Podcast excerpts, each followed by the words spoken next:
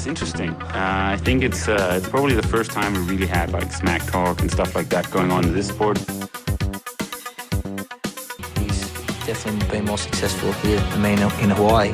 But I've beaten him up many times, and he knows that when all the people aren't around him patting him on the back and he looks at himself in the mirror at night when there's no one else, he knows I'm the real deal. Some people talk and they never won Ironman in Hawaii, so I could talk. I won twice.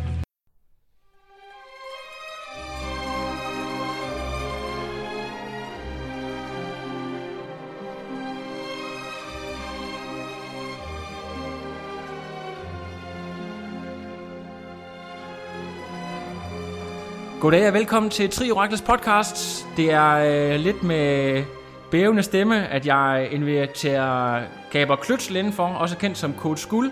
Gaber, som jo øh, er en af the founding fathers øh, i triathlonsporten, og en, der har været med til at gøre dansk triathlon til øh, den store sport øh, med, med de store navne, det endte med at få. Øh, velkommen til, Gaber. Hvordan går det hos dig?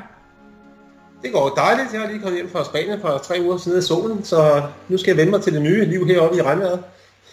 Ja. Så ellers går det fint. Stille og roligt. Ja, øh, men... ah, ja, jeg træner jo.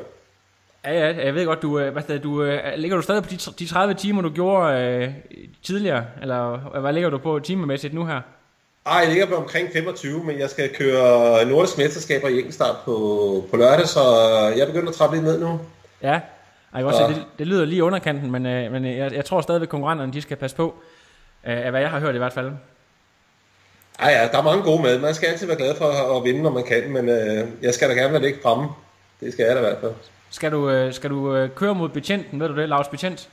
Nej, han er en ungersvind, så han øh, starter gruppen under mig, men vi kører lige mod hinanden altid jo, sådan på papiret, ikke? Så oh, vi ja, skiller til hinanden bagefter, men ja. øh, vi kører ikke i samme klasse. Jeg, jeg, mødte ham her for et års tid siden, hvor han sagde, ja. at uh, du faktisk var en af hans aller skarpeste konkurrenter. Det var jeg lidt overrasket over at høre, men det er så fordi, jeg ikke lige uh, følger så meget med i, i, i cykeldelen. Men uh, interessant er det. Øhm, ja. Gaber, jeg synes, vi skal, ja. vi skal lige, øh, hvis vi, hvis vi dykker helt tilbage i tiden, hvordan, ja. hvordan kom du overhovedet ind i, uh, i triathlonsporten? Fordi at uh, før du uh, blev træner, som mange jo kender dig som, landstræner og, og træner for uh, musketererne, så, øh, så havde du selv en, øh, en habil triathlon-karriere. Hvordan øh, opdagede du overhovedet sporten? Jamen, jeg øh, har jo en karriere bag mig som øh, løber, langdistansløber, og øh, jeg bruger så en skade, og samtidig med det, så dukker triathlon, duathlon op øh, sådan ude i verden. Og øh, da jeg så simpelthen fik så ondt i knæet, at øh, jeg måtte opereres i det, og øh, så måtte jeg finde en anden sportsgren, og så øh, kunne jeg gå over i triathlon, fordi øh, der kunne jeg nøjes med at løbe 100 km om ugen, hvor jeg løb 200 km om ugen, da jeg var løber. Øh, og, og, og så var det nok til at aflaste øh, mit ben, og så havde jeg succes med det, kan man sige, fra første færd af. Øh, og så blev jeg hængende der, fordi specielt cykling, jeg elsker at cykle, det har jeg altid gjort, men jeg var ret gammel før jeg egentlig fik en cykel i mit liv. Så okay. sådan er det. Og, øh, og var det sådan elite-niveau fra start, eller jeg ved ikke, om man, man delte op i elite og, og, og amatør så meget på det tidspunkt, hvor du startede, eller det, det skilte man ikke så meget til, man var det ene eller det andet, det var bare lige på? Ja, altså, Ja, det var bare lige på. Altså, man kan sige, at den første generation af triatleter hjemme i Danmark, det er jo den der omkring øh, La Santa Sport, Kenneth Gaske og Ken Malund og Ole Hansen og alle de der, der sad dengang. Og så kan man sige, at generation 2, det er så Jan Damgaard, som var den første danske mester. Ikke? Og der kommer jeg ind, kan man sige, lige efter han er startet. Ikke?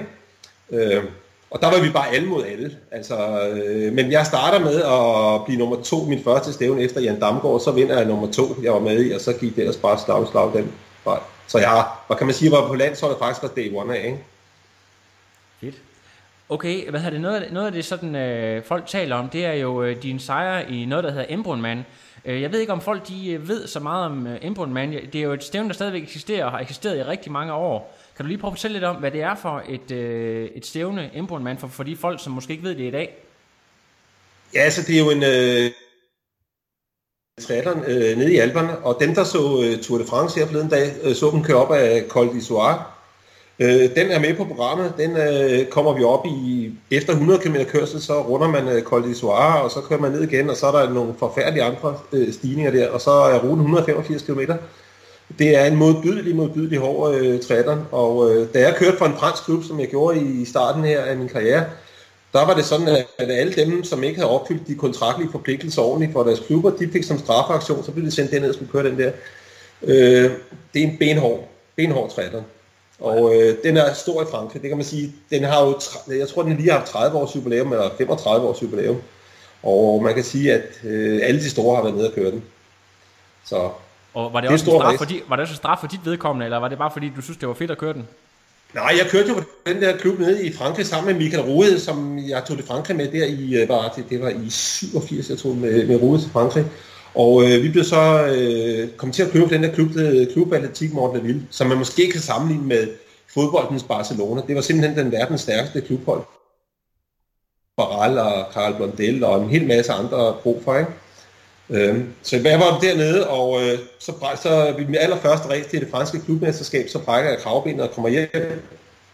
Så næste år, så øh, får jeg en datter, og så beslutter jeg mig for at sige, hvis det her triathlon skal, hvis jeg skal blive ved med at være drengerøv og dyrke triathlon, så skal jeg vinde nogle penge. Altså jeg er nødt til at, at løfte et level.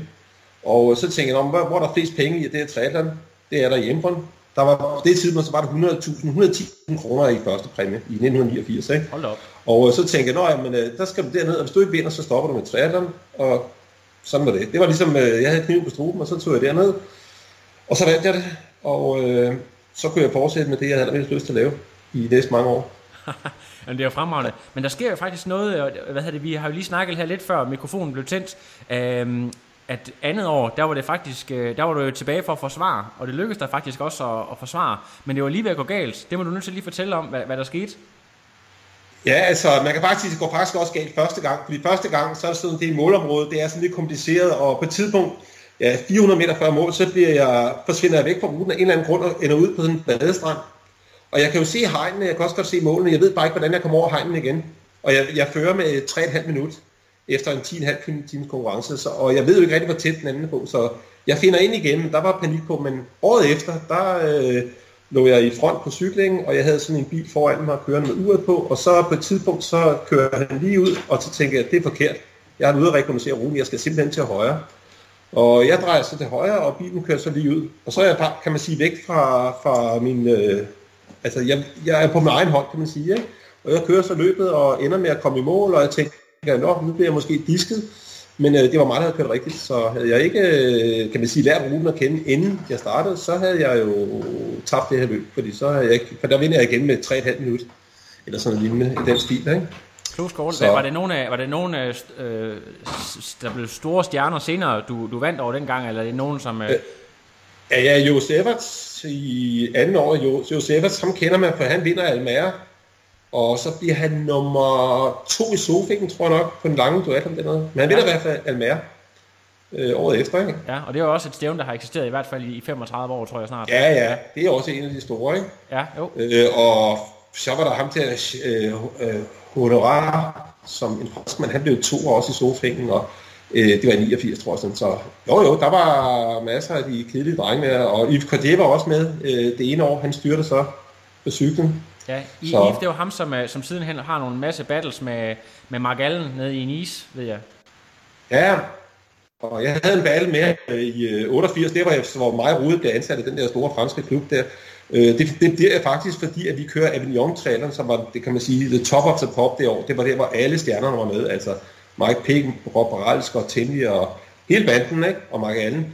Øh, der har jeg en, en kamp med, øh, med Yves Cordier, og, og 400 meter før mål, så har jeg lige hentet ham. Så bliver jeg vist forkert, og han løber den rigtige vej. Så vender jeg mig om og siger, hvor er han henne? Og så finder jeg ud af, at jeg bliver vist forkert. Og så lykkedes det mig faktisk lige at vende rundt, komme tilbage på ruten igen, og så slå ham til aller, aller sidst. Og så blev jeg så ansat det, det der store klub der. Så. Frem, fremragende anekdote, fremragende, det er, det er ja. virkelig guld det her. men, ja, det var... det, vi, vi kan jo snakke om det her i overvis, men uh, vi er nok nødt ja. til lige at hvad, gå, gå lidt ja. længere frem i spørgsmål, eller så, så uh, tager det nok, griber det nok om sig, desværre. Uh, ja. Så må vi lave en podcast mere på den tidspunkt. Uh, ja. hvad det, det, der sker jo det, at uh, på et tidspunkt, så er du nødt til at at drosle lidt ned for triathlonsporten, simpelthen på grund af, af, af skadesomfanget. Men du er lige inde mm. omkring øh, at prøve kræfter med noget, øh, med noget cykling, øh, som du også stadigvæk beskæftiger dig en masse med, øh, hvor, du, hvor du bliver nummer 5 til DM i enkeltstart. Det må du lige øh, prøve at fortælle om. Ja, altså jeg, jeg var jo så heldig, at jeg faktisk var sponsoreret af, af Feusan, som lavede genosin dengang, og det er jo derfor, at øh, deres indpakning de var rød og grøn. Det var faktisk derfor, at KTK 86 altid har røde og grønne dragter, men det er der sikkert ikke nogen fra KTK, der kan huske, men det kan jeg. Men øh, de sponsorer mig jo stadig, så jeg kunne faktisk blive med at dyrke sport, og så tænker jeg, men så tager jeg et år, hvor jeg kører cykelløb i stedet for, øh, og så håber på, at knæet kommer i orden. Og øh, der øh, klassen på fire uger øh, vinder Danmarks største enkeltstart, øh, Tempokongens mødesæde. og øh, så bliver jeg femmer til DM i enkeltstart øh, 39 sekunder efter Claus Møller, Claus Michael Møller. Øh, og det, er, det der ærede mig dengang, det var jo lidt, at, øh, at det var første år, at øh, hvis man var under et minut efter vinderen, så må alle andre år have man kommet på skamlen. Men det gjorde jeg så ikke det år, der blev jeg altså kun femmer. Så. Og øh, hvad, hvad, hvad folk, sådan etablerede cykelryttere, hvad, hvad blev der snakket om det dengang, eller var det noget sådan, øh, der var der kom en, en, en triatlet ind og ligesom dominerede på deres område? Øh, jamen det brød det bestemt ikke om. På det, på det år der, de der år der, det var jo der, hvor for eksempel øh, kom frem og sådan nogle ting, og, og vi blev jo mobbet hele tiden, og vi kunne ikke cykle, og tridel, det var folk, der ikke kunne cykle. Og vi var overhovedet ikke særlig vældigt på nogen måde, og, og jeg vil sige, på en eller anden måde, så blev man jo chikaneret. Altså, jeg kan huske, at da jeg vandt Tempokongens mødested, så kørte jeg fra Sorø Cykelklub, og de, øh, ville, de var favoritter til at vinde DM holdløb. Øh, og jeg havde slået alle mine klubkammerater med to, to minutter, ikke? Og jeg blev ikke engang sat på holdet. altså, og, og, og landstræneren, jeg tror det var Fredborg, eller sådan, han var, der, han var til stede det der cykelløb. Han gad ikke engang at komme over og hilse. Og så tænker jeg, okay, du er landstræner i cykelsporten. Der kommer en og banker hele den danske elite, og han går ikke engang over og siger, hey, hvad fanden er du? Det er, det er raffineret voksenmobning, kan man sige. Ja, altså jeg, jeg tænkte, de var så lave. Altså, de, de, så på den måde, det gør mig jo bare endnu mere hissig, ikke? Øh, men, men jeg synes du ikke, det var smart cykelrytterne. De var sgu gode nok. De, var, de forstod godt, at det var jo handlet om benene, men lederne, de var sgu lidt svære at danse med, synes jeg. Er meget, meget konservativt miljø, må man sige. Men, øh, ja, de var, de var og, og det er det ja. måske også stadigvæk den dag i dag. Øh, det der med, at, med ja. at være lions og ulions og så videre, der er vi atleter jo meget i skudlinjen. Ja, altså de, vi, vi, skal, vi skal bare have tæsk. Jeg er sikker på, at svømmerne kan ikke lide os, vi kan ikke svømme, og cykelrytter kan vi kan ikke cykle, og løberne vi kan ikke løbe, men vi kan lave trætterne. Det, det kan de ikke helt forstå, at det er så sådan, der. Yes. Ja. Så, så øh, på et tidspunkt, så øh, bliver der øh, trænergærningen er noget, du begynder at tage op, øh, ved vi jo. Øh, lige præcis det der med, hvornår øh, du bliver landstræner, og hvornår du sådan er personlig træner, det, det har vi jo talt om, det, det er sådan lidt en, en glidende overgang, men det der med at tage, Øh, begynder at, træne andre atleter, hvornår begynder det for dig? Jamen i 88 tror jeg nok, det var. 87, 88, et eller andet sted der, der flytter jeg jo ned til Gran Canaria, fordi jeg har jo den der sponsoraftale, så jeg kan bo sådan set, hvor jeg vil. Jeg flytter ned til øh, Gran Canaria sammen med min kæreste og min datter på det tidspunkt, og bor dernede et år. Så er der en fyr, der hedder Morten Finger, der ringer til mig en dag, eller ja, det må næsten være ringe eller skrive. Jeg ved ikke om der var øh, Facebook dengang, det var der jo ikke, men altså en eller anden måde kommer han i kontakt med mig, og så siger han, jamen han er en ungersvend triatlet, og han vil gerne være dansk mester i trætter, om jeg kunne hjælpe ham med det. Og så tænkte jeg mig om, nå, ja, men øh, jeg kender ham ikke rigtigt. Lad os da prøve ad, lad os se, hvad vi gør. Og så øh, trænede vi, og så blev han dansk mester i, på Ironman-distancen året efter. Eller, ja. Og så startede det egentlig lidt der, og så kom der flere til. Så kom Sandvang til, som jeg havde, jeg havde, jeg havde kæmpet mod Sandvang en enkelt gang, og tog min karriere, ikke? Øh, så begyndte jeg også at træne ham, og så kom der jo, hvem der kom mere på, Monson og Susanne Nielsen og Nedergaard og alle de der og så nåede jeg, nåede jeg faktisk at lave, kan man sige, parallel landstrænervirksomhed, uden at være landstræner, ikke? Og øh, så på en tid, så var det jo sådan, så åndssvagt, at jeg trænede alle de bedste, og jeg var ikke landstræner, og så, ja, så blev jeg så indsat i, i forhold til det.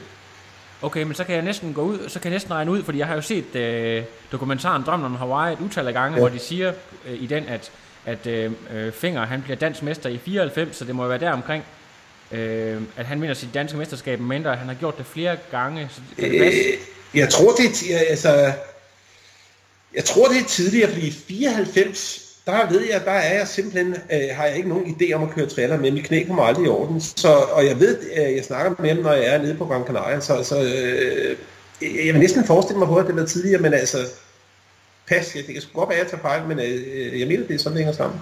Okay. Godt, det må ja. vi lige, øh, det må, det må tri orakle lige slå op lidt senere, men, øh, men, men ja. i hvert fald.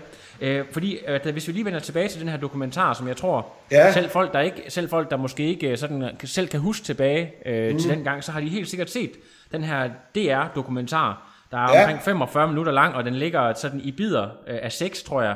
Og det, det er jo helt fantastisk. Ja. Øh, altså, det er, der, det er så episk, og jeg tror selv, jeg har set den måske 50 ja. gange eller sådan noget. Og øh, du arbejder jo tæt sammen med, med de her musketerer, Morten, Peter og Bent. Ja. Øh, kan du ikke lige prøve at fortælle lidt om, hvordan, øh, hvordan de var øh, som karakterer? Og jeg ved i hvert fald for eksempel, at du har kaldt øh, Bent for et af de største talenter nogensinde. Øh, og hvad, hvad ligger der til grund for, for, at du kalder ham det for eksempel? Jamen, det er jo fordi, at, at, at Bents... Øh, men trillerne er jo sådan meget med, man har halvdelen af det op i hovedet, og resten, det, det er fysik, ikke? Og, og, og Bent, han har jo enorm fysik, altså helt vildt, men han, han var, kan man sige, ikke i det miljø, hvor, hvor, hvor han trænede mig. Jeg tror, hvis, hvis øh, han havde boet i København sammen med Alain Monson og Fenger og Sandmang og sådan, så tror jeg, han er nået meget, meget længere. Fordi jeg kan huske en lille sjov historie en gang, hvor det var, at vi var... Jeg havde hørt, at jeg ikke træne så meget, og så viste han mig sin trænedagbog og sådan noget. Ja, og så, så, så det han egentlig trænede om ugen, eller om måneden, det var, hvad jeg trænede om ugen som, som træner. Ikke? Og, da, vi- og da vi var over til VM i Monsi for eksempel, hvor, hvor, hvor vi øh, trappede ned den uge der, og lavede ikke en skid, så sagde han, det var den uge, han havde trænet allermest hele sit liv. øh, men ellers, det stævne derovre VM i Monsi der, hvor jeg tror, det var Spencer Smith, der vandt, tror jeg nok. Men øh, der røg, han røg op i første gruppe i vandet, og han lå 100 meter efter dem på cykling, og der lå en kæmpe gruppe deroppe med de aller, allerbedste folk på cykel, også Peter Sandmark. Så lå han 100 meter bag dem hele vejen, og cyklede lige så hurtigt som dem, og så løber han, og han bliver i mål som nummer 10, ikke ret langt efter vinderen. Ikke? Og jeg tænkte bare, hvis han bare havde kørt op til gruppen, eller havde trænet lidt mere, så er han blevet verdensmester. Altså han, han er pisse dygtig, og det kan man jo også godt se nu her som veteran, at han, han har sådan noget fysik, ikke? Jo, det må man sige. Ja, og han, han kan jo alle øvelser. Han er meget sådan, jeg har altid syntes, han ligner lidt Mark Allen, både også i statur, ikke? Og, og det er den måde, han, hvad han kan, ikke? Fysisk. Ja, i forhold til, at han har meget, meget tynd underben og meget, meget flot løber.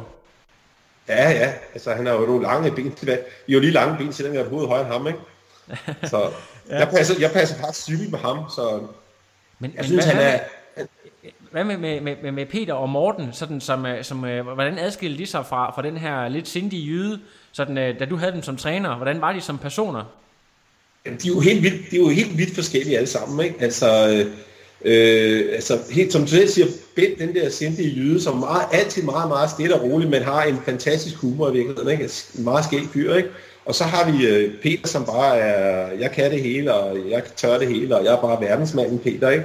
Som har en fantastisk god træningsmoral, øh, og masser af fysik langt hen ad vejen, ikke? Det kniver lidt med løbningen, hvor man så giver ham, ikke? Det, det, det, det var lidt svært for ham, ikke? Men, men, men fantastisk øh, fysik, ikke? Og så er der øh, Fenger, som er helt, helt anderledes, altså som type, ikke? Altså, jeg, jeg tror, at der var mange, der tænkte, han er simpelthen for meget, ikke? Fordi altså, han var jo altid totalt selvsikker, og, og for Karl Spart, og jeg vil sige, sådan rent fysisk, så tror jeg faktisk, det var ham, der var fysisk dårligt, men havde til gengæld op i hovedet fantastisk meget med i bagagen, ikke? Altså, han var jo mentalt kanonstærk, ikke? Og fantastisk atlet, ikke?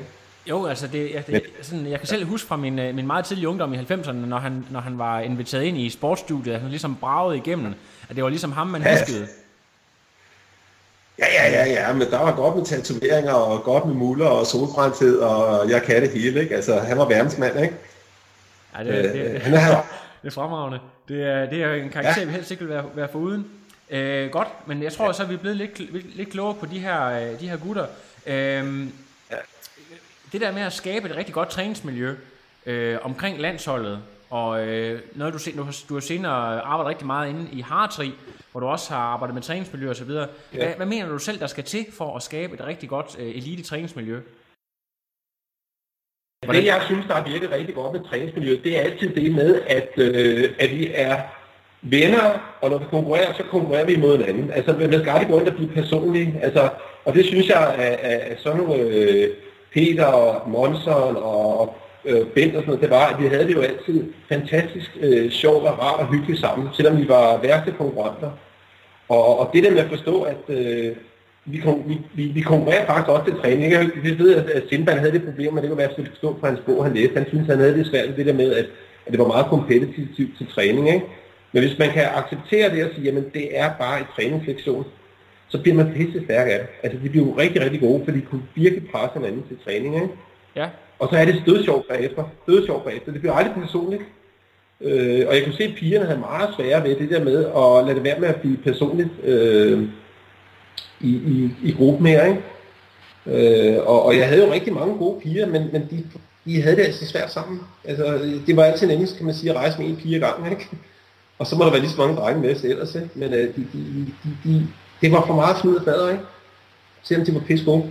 Ja, Okay. Øh, så, så et godt miljø, et godt miljø, det kræver, at, at man er gode venner, gode kammerater, og forstår, at I har et eller andet fælles mål. Og det havde vi i allerhøjeste grad, øh, hvilket man typisk så, når vi øh, kørte for eksempel øh, holdløb til, det blev jo europamester på holdløb i øh, Holland, øh, dengang hvor man startede fire mand, der svømmede sammen, og så cyklede man fire mand, og, og så løb man også fire mand, og de skulle holde samlet og sådan noget, ikke?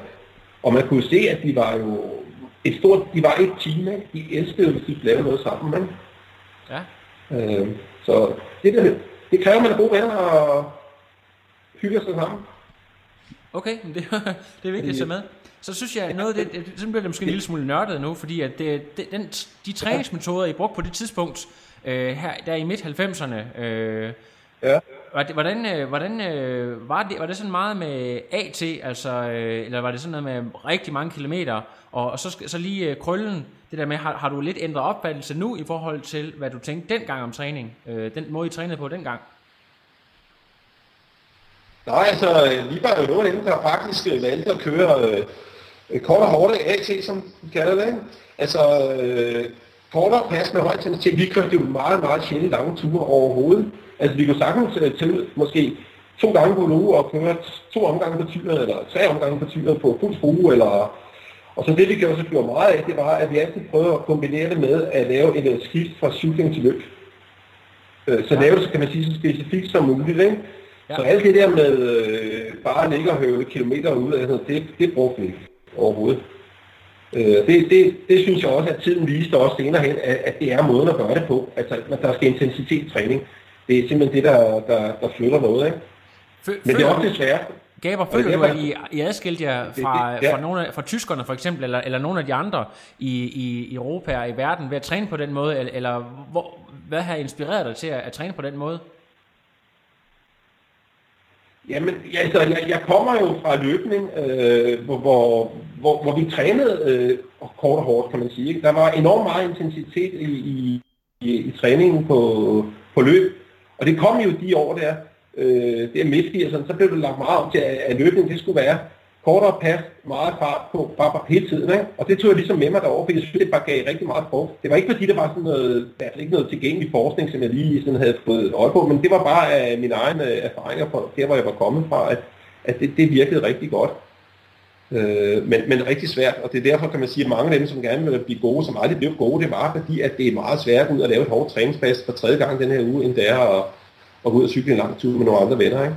Ja, Så Jamen, det, det- det, det, er psykisk rigtig hårdt at træne hårdt. Altså. ja.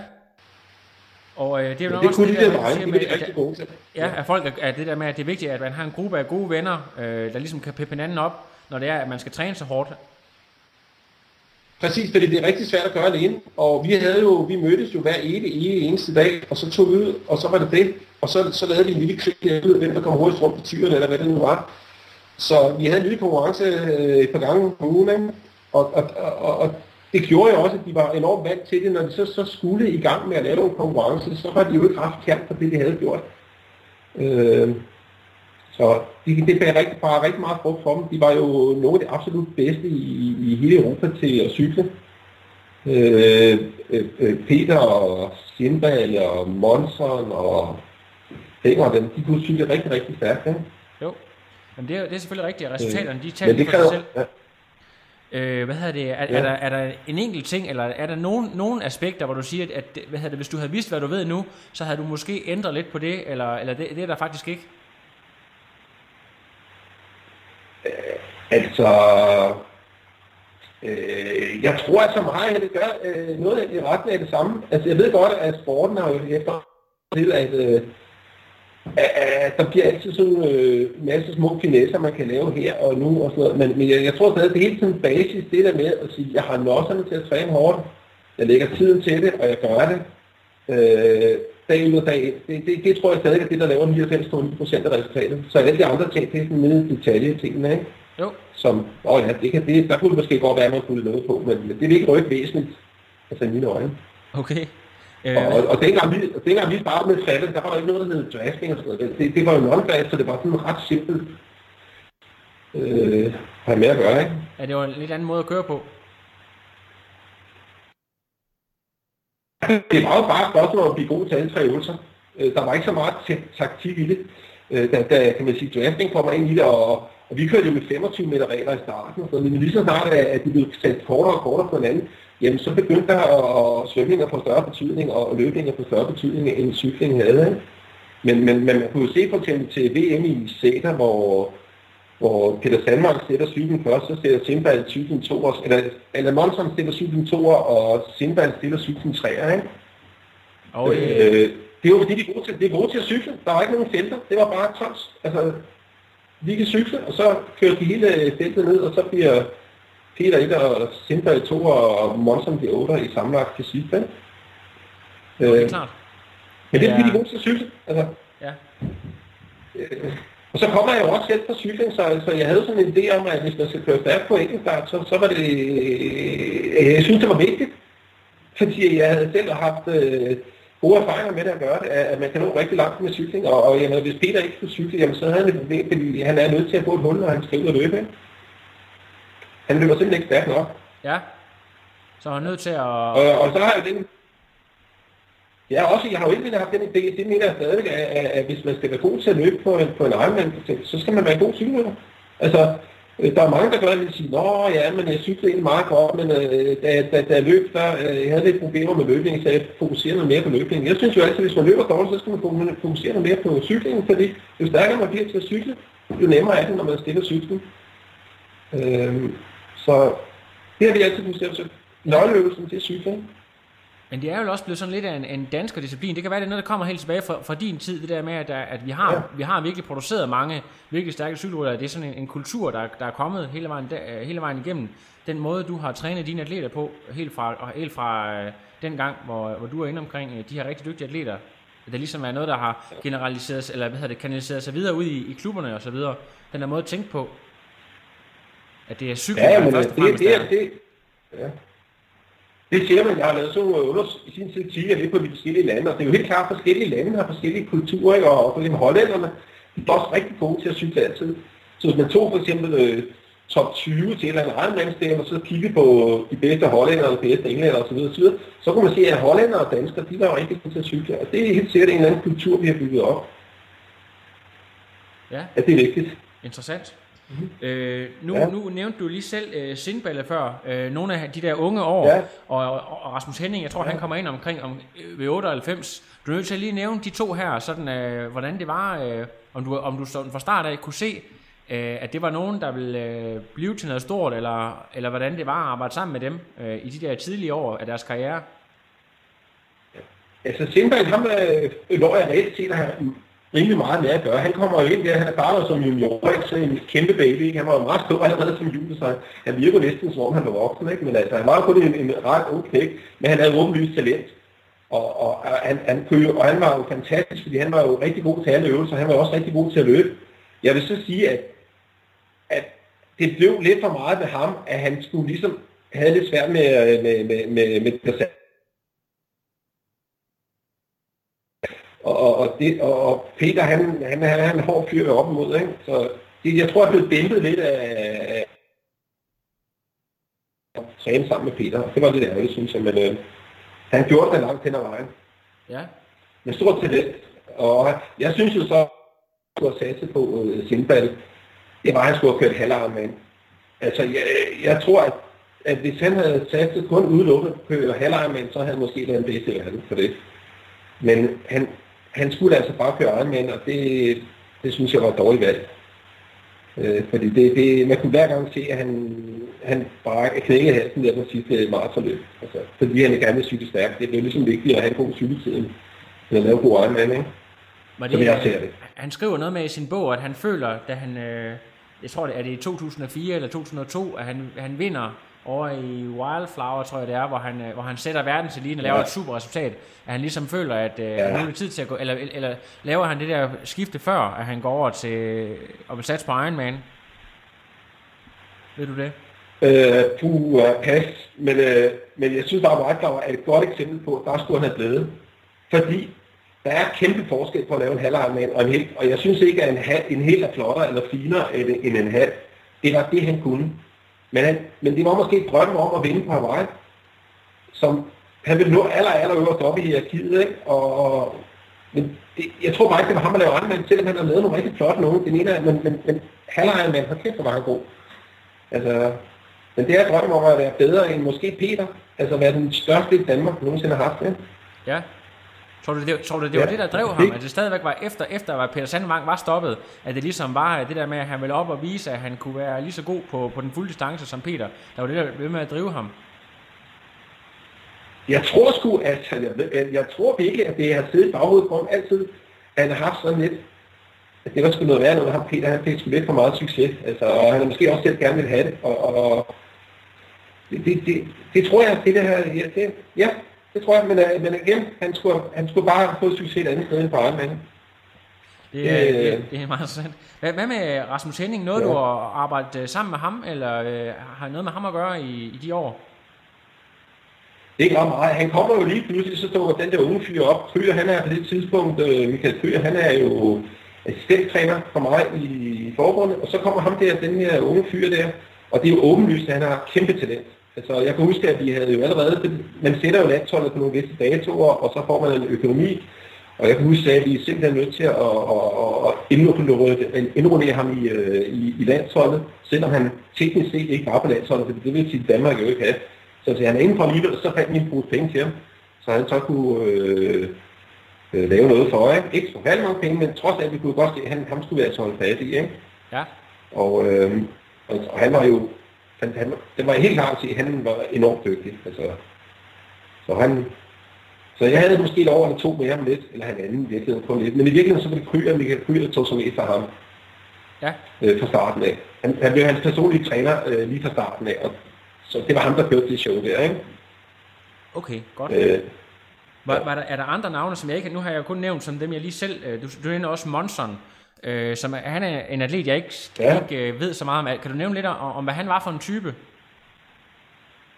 Han var en super god svømmer, og så var han rigtig, rigtig hurtig cykelrytter. Han var måske, hvis man tog sådan en øh, 40 km cykling, eller den stil der, så var han måske den hurtigste alle sammen. Han øh, havde sådan nogle store øh, tyske øh, konkurrencer med sådan nogle etapper, så nok, hvor han øh, cyklede hurtigere end alle de der Hellerigen og Lothar og alle de der på de der 40 km. Han var super god hurtig cykel. Og så var han jo en fantastisk venlig og rar, lojal øh, fyr på landsholdet. Og han var alt og sikre os, øh, kan man sige, tredje manden på, på, på de der hold. Ikke? Han, har, han har været VM-træer også, øh, eller VM-guldvinder, altså som tredje mand ikke, for holdet. Ja. Øh, men super god øh, svømmer og, og cykelrytter. Han, havde, han kunne bare ikke løbe hurtigt nok. Øh, og skal ikke blive lange. Det er Dan- Danmarks Craig ja, Walton, hvis man kan sige det sådan. Ja, altså, ja, han er... Ja, så det var, han, bliver altid, han, han brugte lidt væk i, øh, i øh, de her sandvang og, og sindball og sådan noget, men han var jo, altså, tredje mand, ligesom Fenger også øh, var det, ikke? Altså, Fenger var jo også den der enormt vigtige tredje mand, som, som man havde brug for. Øh, jeg kan huske blandt andet en gang, hvor vi skulle lave VM nede i Nice. Og jeg sad der og skulle have landshold, og jeg havde Monster, og jeg havde øh, Sindball, og så skulle jeg vælge min tredje mand. Og øh, jeg kan ikke rigtig huske, hvad der var mit bedste på det tidspunkt, men øh, så tænkte jeg, nå ja, men hvem skal jeg fat i? Og, og Finger var jo for længe siden holdt op, og var ikke med mere. Og så ringede jeg til ham og sagde, hvad, skal vi ikke være med her?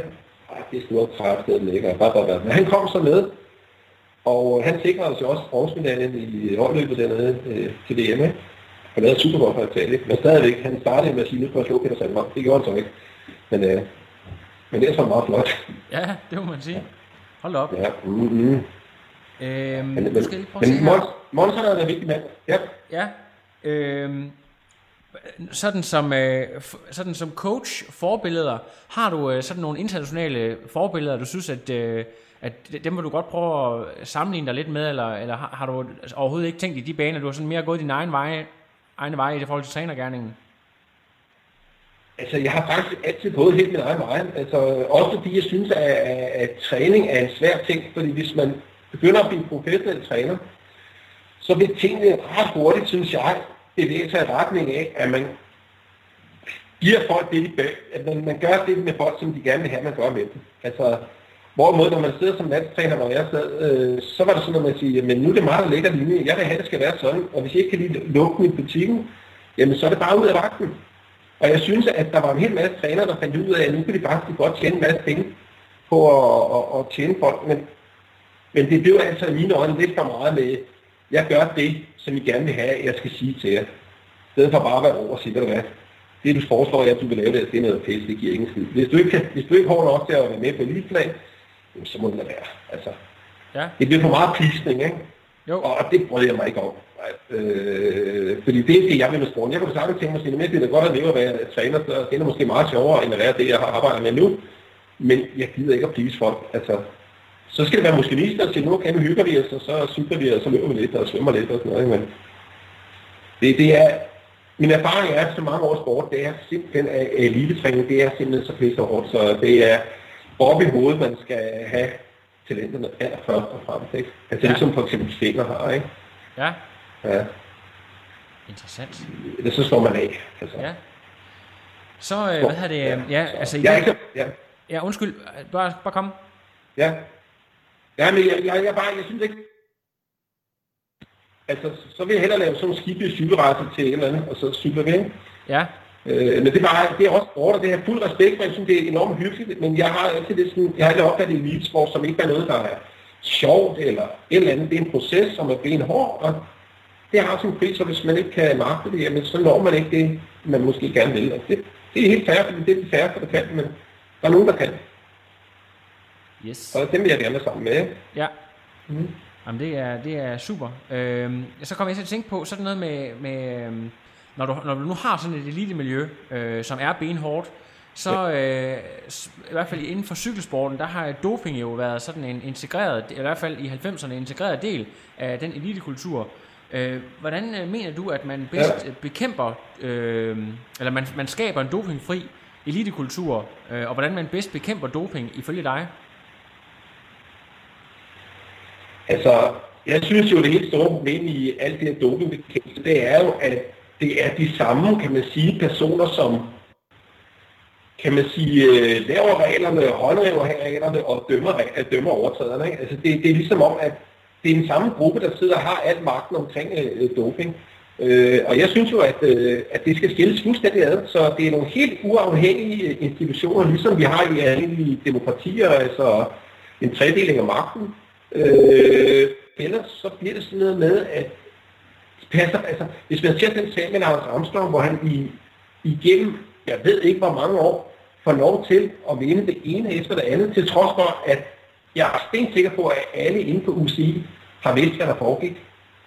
Øh, og det har bare vendt det blinde op til, fordi der er for mange penge i, at øh, for eksempel øh, er at åbne op for det amerikanske marked. Det har alle sammen interesse i. Alle pro har interesse i det. UCI har interesse i Alle har interesse i det, så der er ingen, der gider at, kan man sige, stadig ikke regler over, man sidder på. Ikke? Øh, og det er så et meget grædt eksempel, men, men det er det samme, øh, også med små fisk. Altså, de, vi skal have nogle andre til at gøre det, ellers så må vi kriminalisere det, og så sige, jamen, øh, doping, det er en kriminel handling, og så er det politiet og det alene retssystem, der tager over. Øh, fordi som det er lige nu, så synes jeg, at så er det næsten bedre bare at sige, så har vi ikke nogen lovgivning om det. Så er det almindelig narkolovgivning, der, der tæller. Øh, så tredeling af magten, på en eller anden måde. Ja, det er jo egentlig også en interessant vinkel, ja. som jeg ikke lige selv havde, havde overvejet, at, det, ja, at man kunne gøre det på den måde. Godt. Øhm, så øh, ja. hvad det, synes jeg, hvad det, vi skal lige så det der med landshold. Har, har du sådan nogle, øh, nogle andre sjove episoder, eller nogle deciderede anekdoter omkring øh, din tid på landshold, der lige er værd at nævne, men lige har lidt radiotid her? Ja, altså, jeg, jeg, jeg, nu har vi snakket meget om de her tre drenge her, som, øh, eller tre, fire, fem drenge, som nu har, kan man sige, tegnet øh, herre øh, trænerne. Ikke?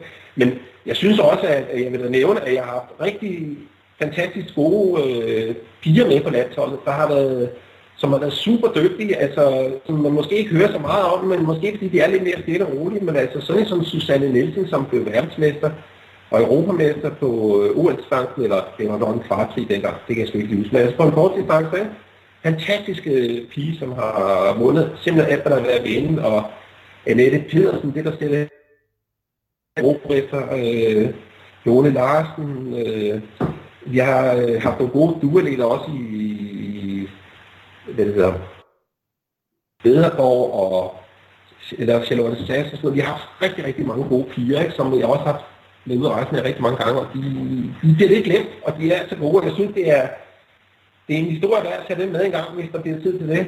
Øh, og få sagt, finde nogle af de der gamle piger frem. Lone Larsen for eksempel, som, eller altså, Susanne Nedergaard, som var, hun vandt øh, invitagerid, og så blev hun også dansk mester i starte. Og så blev hun to til VM i duetterne. ikke? Altså, Det er jo hende, ikke ret par- mange, der kender, men hun, altså, dannede par med, med Peter i, i en, år, en årgang der i 90'erne, ikke sandt? Ja. Jo, og der var så, jamen, der har så, så en lille sjov historie. De var nede og køre, jeg tror nok, det var en empowerman nede i Tjekkiet eller et eller andet sted, hvor de to de skulle være med, og så har de gjort det sådan, at pigerne skulle starte før drengene, i forhold til, hvordan øh, vindertiden havde været sidste år. Og så var, det sådan, så var der også en, en, lille konkurrence i, hvem kom først imod manden eller pigen. Ikke? Og så Peter, han, øh, Susanne Nedergaard starter og ligger langt foran nummer to pige, og Peter, han ligger også forrest til tærne. Og så nærmer det sig det her mål, og så kommer Peter jo op til Susanne, og, og han tænker, det er da skide hyggeligt, så løber vi to over målstregen sammen her, det er bare top dollar, ikke? Ja, ja. Nej, nej, nej, sådan var det ikke. Det blev Susanne meget, meget, hun blev meget, meget fornærmet over det her. Så øh, der var altså en skideværd til Peter, der kom. Det, var, det kunne han altså ikke til, altså. Det var ikke ordentligt kæresteagtigt at, at, at hente sin... Hun skulle have løbet først over målstregen. Så, Ah. men sådan var det jo. Klasse. Så. Men det vandt begge to. Jeg tror faktisk, han vandt en strus. En, en hvad? En levende strus. Nej, nej, nej. En levende strus, tror jeg. Jeg tror, det var faktisk, det var en... Jo, jo, jeg har øh, sådan lidt, jeg ved ikke, billede et eller andet sted, hvor han står med sådan en øh, nyudtaget strus i hånden, og som han vandt, og øh, det blev så sat i pleje dernede, hvor han nu har vundet den. Og, og jeg ved ikke andet, hvad der skete med den strus, men, øh, men det er rigtigt, at han vandt sgu en strus. Det er jo næsten ligesom dengang, Ja, øh, der mange Rolf Sørensen der præmier. vandt en, en, en, en ko, eller hvad var det, på et tidspunkt i Tour de France i 90'erne også. Ja, ja, det er på venstre. Og da jeg var med Michael Ruhe nede i Frankrig, vi kørte sammen nede i Frankrig i den samme klub, han vandt jo på et tidspunkt sin egen vægt i øh, Champagne. Han vandt øh, Sassern, som han, jeg ved ikke, 60 flasker champagne, god champagne dernede, og så, hvad det hedder, øh, og vi, vi rejste rundt, vi havde jo ikke nogen bil, det er ikke noget kørekort, så vi havde bare vi skulle jo af med alle de der flasker der, så øh, om aftenen der, vi var nede ved sådan en sø, hvor vi havde svømmet, der var vi jo meget populære øh, med de der 60 flasker champagne, og så de næste par dage, så var det jo sådan, at det kunne man indløse som øh, hård valuta, så når man gik ind på en restaurant, så stillede man to flasker op og sagde, hvad kan jeg få af mad på det? Og så fik vi mad til de flasker der. Så det Ja. kunne jeg klare for et stykke tid. Men øh, han har vundet på. Ja, jeg kan ikke huske det for et stykke tid, men det er jo tungt noget at være på, øh, fordi vi havde brugt alle vores penge på at komme til Frankrig.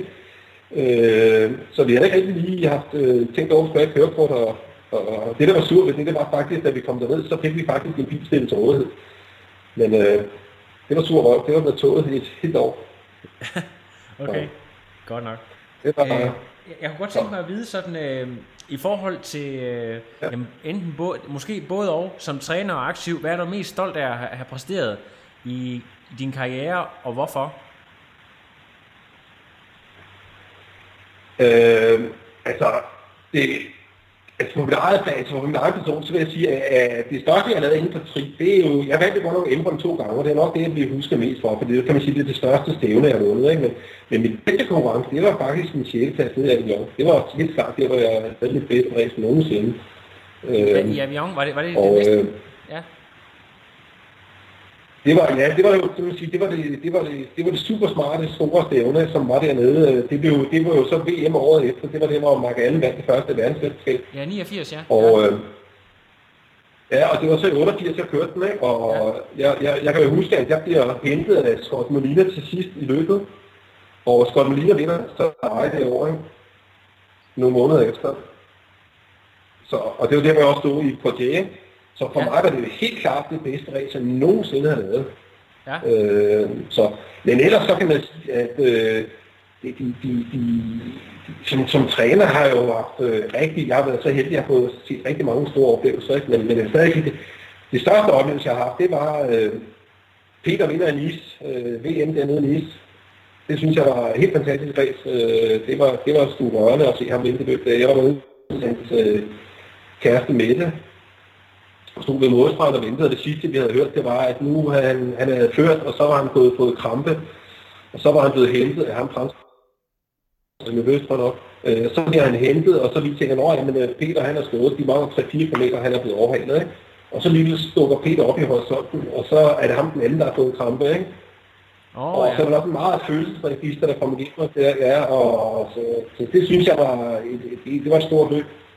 Og øh, så alle løb, det de vandt øh, EM i øh, holdløbet, øh, Jan Hansen og Monson og Sindfald. Var det Sind? Jeg kan ikke huske, det var Sindfald eller den, men det var i hvert fald Peter, hvor han øh, hvor de løber, og Peter har fået øh, alvorlige problemer med akillescenen, hvor han øh, løber en hjem, og de vinder holdløbet. Øh, og det, det, der var sådan, kan man sige, rørte den historie, det var jo, at Peter kunne sådan set være pisse ligeglad med, om han vendte det der holdløb der i Europamesterskabet, fordi han var en stor kanon op på de lange distancer. Men jeg ved helt sikkert, at han gjorde det, fordi han tænkte, Kasper, du skal også levere varen fra den trænerforbund, og det ville være rigtig godt for dig, at, at vi kommer hjem med den her. Så han løb fandme de der 5 km til sidst der, øh, og han kunne ikke støtte den båd. Og det var sgu rørende for mig, han øh, var så øh, lojal over for mig, at han gjorde det. Så det var sgu et stort øjeblik over for mig. Okay, Øh, men øh, der er jo, ma- Så der er meget... det viser også, ja. Ja, bare, ja, bare, bare kom med gaber. Ja, men det, det er lige bare, altså, vi havde sådan meget, øh, vi var meget sammen, jeg rejste tit sammen med de der gutter, der var væk flere måneder sammen med dem og sådan noget, så vi var jo meget personlige berørt af hinandens øh, præstationer, ikke? og hvordan vi ellers havde det her livet. Ikke? Ja, Så det var meget familiært, så derfor var det sådan for mig fedt at referere på den måde, at øh, det var egentlig også det, jeg som oplevede, fordi på et tidspunkt, da jeg øh, har været landstræner denne år, så, så kommer alt det der olympiske lege ind i billedet der, og øh, ledelsen i forbundet, de begynder sådan at sætte lidt om, øh, godt hjulpet af vejen af Team Danmark over, at de synes, at de skal satse på det der OL. Og hele min øh, karriere havde jo været sammen med de her drenge og piger, som, som, som havde været enormt lojale over for mig, øh, som de dyrkede langdistance, og så tænkte jeg, nej, vi skal, jeg vil ikke være med, hvis vi lige pludselig siger, at det gider vi ikke mere nu, nu satser vi kun på OL-distancen. Øh, fordi jeg, hvis de bliver smidt ud, så får jeg også mit rejst. Det kan være her mere. Så ringer jeg til, til, til daværende formand og sagde, at øh, fordi at vi bliver sadlet op, så siger jeg farvel og tak. Og så sagde jeg op. Øh, så det var sådan? Og det viser bare noget om, hvor meget tæt vi var egentlig var ikke? ja. Så det, det var ligesom, øh, det, hvad hedder det, da OL kom på banen, det var også nærmest begyndelsen til enden på din øh, landstrænerkarriere. Da man begyndte at satse på de olympiske Ja, fordi at, øh, ja, fordi jeg var jo sådan mest indstillet på at sige, jamen selvfølgelig OL, det kan vi ikke øh, se bort fra, men øh, øh, stadig at, at holde på de der folk, som vi ved er gode. Øh, jeg synes ikke, det skulle være enten eller, det skulle være både og. Men altså på det tidspunkt, så blev det altså nærmest dikteret, at det var altså OL nu. Alt det andet, det var sådan set lidt lige meget, ikke? Og så sagde jeg, "Nå, så bliver det bare med en anden mand end mig. Og så, Ja, så sagde jeg, jeg forlader skolen sammen med de andre, ikke? ja, ja. Og det Og så man det, kan man sådan Ja. sige, at, øh, at de tog fejl, fordi det endte jo med, at øh, det er jo stadigvæk øh, langdistancetræneren, som er det største, kan man sige, deltagermæssigt på verdensplan, ikke? Jo, helt Altså, sikkert. Det, det, så det, er, det, det er jo det, de folk kan forbinde. Det, det er jo en lille eksklusiv elite, der laver World Cup og sådan noget, ikke? Og OL, ikke? Så jeg synes, de lavede en fejl der, men, men, men okay, de skulle prøve noget. det er det. Øhm, okay, hvad hedder det? jeg synes, at vi skal lige øh, prøve at øh, tale lidt om, hvad du går og laver i dag. Fordi øh, jeg ved ikke, om jeg fik det nævnt, men du er jo stadigvæk meget, meget ivrig veteran cykelrytter og meget succesfuld med mange medaljer osv. Kan du prøve at fortælle lidt om, hvordan, hvordan kan du blive ved efter så mange år og finde den motivation til at træne de der 25-30 timer plus om ugen, som du ligger og laver stadigvæk? Jamen, jeg elsker jo at træne, jeg, og jeg er meget kompetitiv. Jeg, jeg synes jo, det at, at træne frem mod mål og, og slås med de andre, så det synes jeg er helt vildt sjovt. Det har jeg altid synes, jeg Jeg kan huske, at det hele startede med, at jeg så en anden OL-finale øh, på 10.000 meter. Der er det er, det er lige mig. Altså, jeg synes, det er rigtig sjovt, så jeg har ikke nævnt mig til at træne og konkurrere. Og de konkurrenter, vi er jo rigtig gode venner, og, men vi gør alt, hvad vi kan for at smadre hinanden. Jeg synes, det skal ikke, øh, det giver mig rigtig meget livsspil til at træne. Så, og jeg kan ikke lide, jeg kan ikke lide at tabe, hvis jeg har, ikke har forberedt mig ordentligt. Så, så vil jeg hellere være. Og det kender jeg nok god dag, så kører jeg bare på cykel rundt i bjergene i flotte steder i verden og kigger, det tror jeg, jeg glæder mig til, men lige nu så kan jeg ikke se, hvornår jeg stopper. Fedt. Jeg kører konkurrence. Hvad er det? Jeg tror, vi har, vi har været Og det omkring... sjove det er også, at man, Ja, ja, jeg gav mig fyr bare. Jo, jamen det er ret det, det sjove ved det er jo, fordi jeg har jo virkelig, kan man sige, dykket udholdet i rigtig, rigtig, rigtig forfærdelig mange år, ikke? Altså, og aldrig sådan set været stoppet. Og det jeg synes, det er jo, at man kører nærmest lige så stærkt nu, som jeg gjorde for 30 år siden, Altså, det er jo ikke en stor forskel. Der er, der er selvfølgelig nogle ting, der er blevet lidt mere kompliceret, men, men i den store hele, så er det næsten det samme, man gør. Jeg så jo lige, at øh, i min aldersklasse, så blev der lige sat verdensrekord på banen her sidste år, ikke? De, de kører så over 47 km i timen, på banen. Er det I, øh, i 55 plus, ikke? Ja. Så, så det var kompetitivt, øh, kan man sige, stadigvæk øh, oppe i årene her. Jeg, jeg kigger lige, øh, jeg så lige nogle resultater igennem. Jeg kan også se på de vattal, du træder, øh, i hvert fald inden for de sidste 10 år, der er ikke, øh, det er ikke meget, der, at de, de vat, de tal, de er faldet for de konkurrencer, du sådan, øh, du vinder. Jeg ved godt, der er også forskel på konkurrencer, men stadigvæk, det er ikke sådan, øh, at, øh, at de falder drastisk i hvert fald. Ja, men, men der er lige, der er lige den helt krølle jeg, det. Det er faktisk, at jeg har fået konstateret alt for lavt stofskift her for, for et andet år siden. Og det betyder faktisk, at jeg har først nu her, jeg begynder begyndt at kunne få normale øh, tal for mit øh, stofskiftshormoner, og det har altså kostet rigtig meget på træningen. Altså, det, det, det er noget, man responderer ikke på træning så godt, når man øh, har de der lave øh, stofskiftshormoner, ikke? Så derfor kan man sige, at mine tal er lidt lavere nu, end de faktisk burde være. Altså, jeg vil gætte på, at til næste år, så ligger jeg 15-20 watt højere, end jeg gør i år. Og så ligger jeg op, ligesom jeg gjorde for 30 år siden. Ikke? Okay, det var, jamen, det, var, det var godt lige at få den øver sig, lidt- Ja.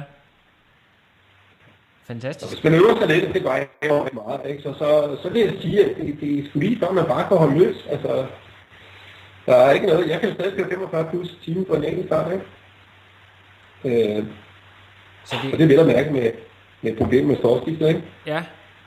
Så øh, du, du har ikke nogen planer om at retirement anytime soon? Du regner med at blive ved, i, så længe du kan holde til det? Ja, jeg håber, at næste år, der er Embrun dernede, de laver sådan et, øh, et løb for alle de gamle stjerner øh, dernede, og så håber jeg på, at jeg kan få lov til bare at køre øh, cykelruten, og så se om jeg kan slå min tid på cyklen fra 1990. Ja, det kunne Så være i. så skal jeg ikke løbe, jeg skal ikke svømme, men bare sådan for sjov skyld at se, nå, ja. Det kunne, det kunne bare være sjovt at se, at køre i svaret op og køre alle de der forfærdelige højdemeter, der, og så se, hvor, hvordan ligger det nu her 30 år efter. Ja. Jeg kørte den, ikke? Hvordan, hvordan, følger, følger du i triathlonsporten øh, sådan rimelig tæt stadigvæk, eller, eller er det mere sådan, øh, du er lidt om, inde omkring Haretri stadigvæk, øh, så vidt jeg ved? Jeg, jeg, jeg, jeg, jeg, jeg, jeg følger ikke så meget med. Min kæreste dyrker triathlon, og øh, derfor så er jeg med lidt der. Men ellers, det, det kan jeg, jeg er meget, øh, jeg ser jo heller ikke ret meget Tour de France i fjernsynet, fordi mit liv er meget med at arbejde, og så træne, og så, jeg, så er der ikke ret tid tilbage. Så jeg har lidt svært ved at følge med. Så det bliver ikke så meget. Kan, hvis, Det er du lidt med hvis, du skal have, hvis du skal både arbejde og træne 30 timer, så er det klart, så er der ikke så mange timer tilbage. Og det er der nemlig ikke. Og jeg træner altid to gange om dagen? Øh, så, så nej, der er ikke tid. Okay, Men, det, øh, det kan være, vi kan slutte af. øh, at se det. Gaber, det kan være, vi kan slu- slutte af med det, og lige fortælle det der med, hvordan strukturerer du egentlig din træning i dag, når du siger, at træ- træner to gange om dagen? Er det så tidligt op og, og træne før øh, arbejde, eller hvordan, hvordan strukturerer du det? Altså, jeg, jeg kan jo cykle til arbejde. Jeg, jeg arbejder som skolelærer, hvor jeg har med svømmetræning. Jeg svømmetræner alle øh, fire klasser i øh, Gribskov Kommune. Det vil sige, at jeg underviser kun i svømning. Og øh, så der kan jeg, jeg kan tage en omvej på vej op til arbejde, og så kan jeg øve svømme i arbejdstiden. Så det, det gør jeg stadigvæk. Og så når jeg så kommer hjem, så enten kører jeg ud, men det er langt min største del af min træning, altså halvdelen af alle de kilometer, jeg kører, de ligger på en uh, home trainer. Øh, sådan et øh, lille syd eller hus på 27 kvadratmeter, hvor, hvor jeg træner home trainer inde. Ikke? Så jeg kører en 14.000 km på home trainer hver år. Er, er, er du på Swift, eller øh, hvordan? Øh, og det er. Nej, jeg kører med det, der hedder Be Cool. Be cool? Det var det, Okay. det passe bedst i skolelærerløbet. Ja. okay. Øh, så der, ligger det, der, så ligger det inde, og så høvler jeg en masse øh, kilometer af ind på den. Og, øh, fordi der er jo også så meget dårligt vejr, og så jeg bryder mig stadig ikke om at bare køre langt og langsomt, så øh, der bliver intensitet på det. Øh, på den sæson. Det bliver bare lagt op. Du, Jeg, jeg, jeg, jeg, Men jeg har har, lige været, ja, hvad siger du? Jamen, jeg har så lige været i Spanien, hvor jeg så har kørt. Det er jo dejligt. Jeg elsker jeg jo meget hellere køre udenfor, men jeg gider ikke køre regnvejr. Det, det overgår jeg ikke. Nej, men det, det kan vi hurtigt blive enige om. Det, jeg havde det også. altså, jeg er også øh, hvad det er, meget stor fan af turbotræner selv, men øh, er, det, er det noget, du, øh, er det noget, du øh, ja. er, der lige er kommet, eller er det noget, du altid har haft, at du egentlig har foretrukket en turbotræner der, også sådan fra tidligere år? Nej, det er noget, jeg har, jeg har købt det for, hvad, hvad har jeg købt det for? Jeg tror, jeg købt på den to år nu. Øh, nej, det er jeg, så har jeg købt udenfor. Men, øh, men så kom der lige alle de her muligheder med, at man kunne øh, se på en skærm, og der er rigtig hældning på, og sådan nogle ting. Så det gør det lidt sjovere, ikke? Jo, helt sikkert. Og så tænker jeg, det er bare, så er det bare altså, der, det, det bliver sådan lidt mere cykel, når man kan se, jeg, kan, jeg har jo selv optaget en masse ruter, og, og sådan, jeg kører lidt mod nogle andre og sådan noget, ikke? Og på den måde er det meget mere motiverende at, at træne, fordi jeg træner, jeg har jo altid hele mit liv trænet alene. Jeg har aldrig sådan cyklet med andre. Så, øh, så det er sådan meget hyggeligt for mig, at jeg lige trods alt kan cykle med nogen. Ja. Så i cyberspace, ikke? Ja, jamen det, jeg, jeg, jeg bruger det også selv. Jeg synes, det er, jeg synes faktisk, det er fremragende, og også det er meget motiverende, at man kan lige gøre det. Jeg tror også, det er, det er sådan, ja. fremtid. Jeg tror, det bliver, der bliver udviklet rigtig meget i de, i de kommende år, og det bliver noget, vi kommer til at se meget mere af, det der. Ja, og det bliver jo bedre, ikke? Altså, fordi jeg ved, det system, jeg kører med, det, jo, det virker jo fint nok, men det er jo ikke præcis nok. Altså, man, man skal jo stadig op og have nogle, øh, en uh, home trainer til en 10.000, før det egentlig sådan siger, nu, nu, nu er det så meget godt, ikke? Men, men, men jeg får stadig det ud af det. Altså, sådan jeg køber, den koster 3.000 kroner, og hvor præcis det er, det ved jeg ikke, men øh, jeg giver den gas, når jeg giver den gas, ikke? Så er det godt nok.